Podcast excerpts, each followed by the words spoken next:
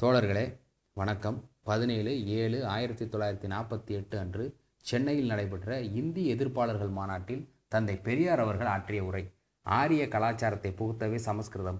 சமஸ்கிருதத்தை புகுத்தவே கட்டாய இந்தி. இந்திய மொழியில் மெச்சத்தகுந்த கலைகளே கிடையாது. அதில் உள்ள கலையாவும் துளசிதாஸ் ராமாயணமும் கபீர்தாஸ் சரித்திரமும் தான். மனு தர்மமும் தெரியுமோ உங்களுக்கு? இந்திய மொழியில் தலை சிறந்த அறிஞர்களை பெற்றிருக்கவில்லை என்று திருவிக்க அவர்கள் குறிப்பிட்டார். இந்தி உற்பத்தி செய்த அறிவாளிகள் யார் என்றால் நோகாமல் பதவிக்கு வந்த நேருவையும் அவரது ஐயாவையும் தான் குறிப்பிட வேண்டும். அவர்களது தியாகம் என்று அந்த கூட்டம் குடும்பத்தோடு கொள்கையடிப்பது உங்களுக்கு தெரிந்ததுதான். வேறு ஆளை குறிப்பிட முடியாது. தமிழ் மொழியோ எண்ணற்ற கலைகளையும் கலைஞர்களையும் அறிஞர்களையும் சித்தர்களையும் முக்தர்களையும் தோற்றுவித்திருக்கிறது. இந்தியில் கலையும் இல்லை காவியமும் இல்லை நீதி நூல் இல்லை நீதிமான்களையும் தோற்றுவிக்கவில்லை. அம்மொழியின் மூலம் அறிய கிடக்கும் விஞ்ஞான தத்துவங்களும் இல்லை. ஆகவே நூற்றுக்கு தொண்ணூற்றி பேர் விரும்பாத அம்மொழி ஏன் இங்கு புகுத்தப்பட வேண்டும்? காரணம் தெரியுமா? இங்குள்ள வைத்தியநாத ஐயர் வரதராச்சாரியார் கோஷ்டியார் இத்திராவிட நாட்டின் கலைகளையும் கலாச்சாரத்தையும் அடியோடு அழித்து இந்நாட்டை வடநாட்டுக்கு வாழ்நாடாக பார்க்கிறார்கள். இதுதான் மர்மமே ஒழிய இந்தி தேசிய மொழி. ஆகவே எல்லோரும் படிக்க வேண்டும் என்று கூறுவதெல்லாம் முழு பித்தலாட்ட வார்த்தைகள்.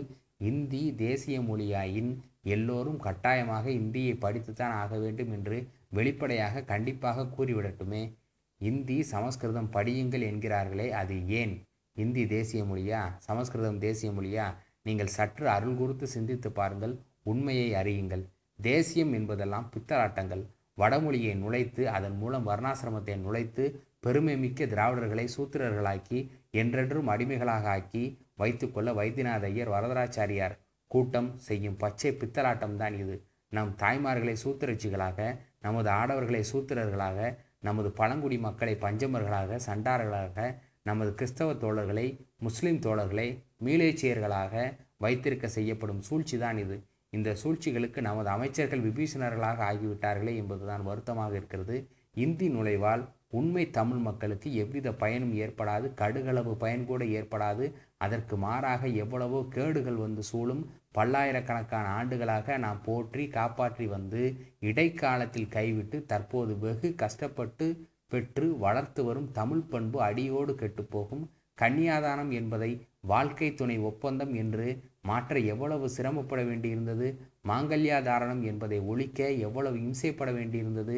மற்றும் தேவையில்லாத சடங்குகள் புராதான இதிகாசன குப்பைகளின் மீதும் வெறும் கற்கடவுள் செம்பு கடவுள் இவற்றின் மீதும் இருந்த மூட நம்பிக்கையையும் மூட பக்தியையும் மாற்ற எவ்வளவு காலமாகியது? இவ்வளவு முற்போக்கும் மறுபடியும் அழிந்து போக வேண்டும் என்று நீங்கள் ஆசைப்படுகிறீர்களா?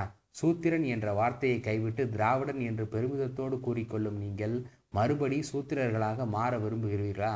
இந்த முற்போக்கை கண்டு அஞ்சும் ஆரிய கூட்டம் பார்ப்பன கூட்டம் வடநாட்டாரின் கூலிகளாக அவளுக்கு வால் பிடித்து நம்மவர் சிலரை விபீஷணர்களாக்கி கொண்டு தேசிய மொழி என்ற பெயரால் நம் மீது வடமொழியை சுமத்துகிறது என்றால் நம்மை நம் நாட்டை வடநாட்டாருக்கு காட்டி கொடுக்கிறதென்றால் நாம் அதற்கு இடம் கொடுக்கலாமா? சிந்திக்க வேண்டும். இந்தியை ஒழிப்போம் சமஸ்கிருதத்தை ஒழிப்போம். நன்றி வணக்கம்.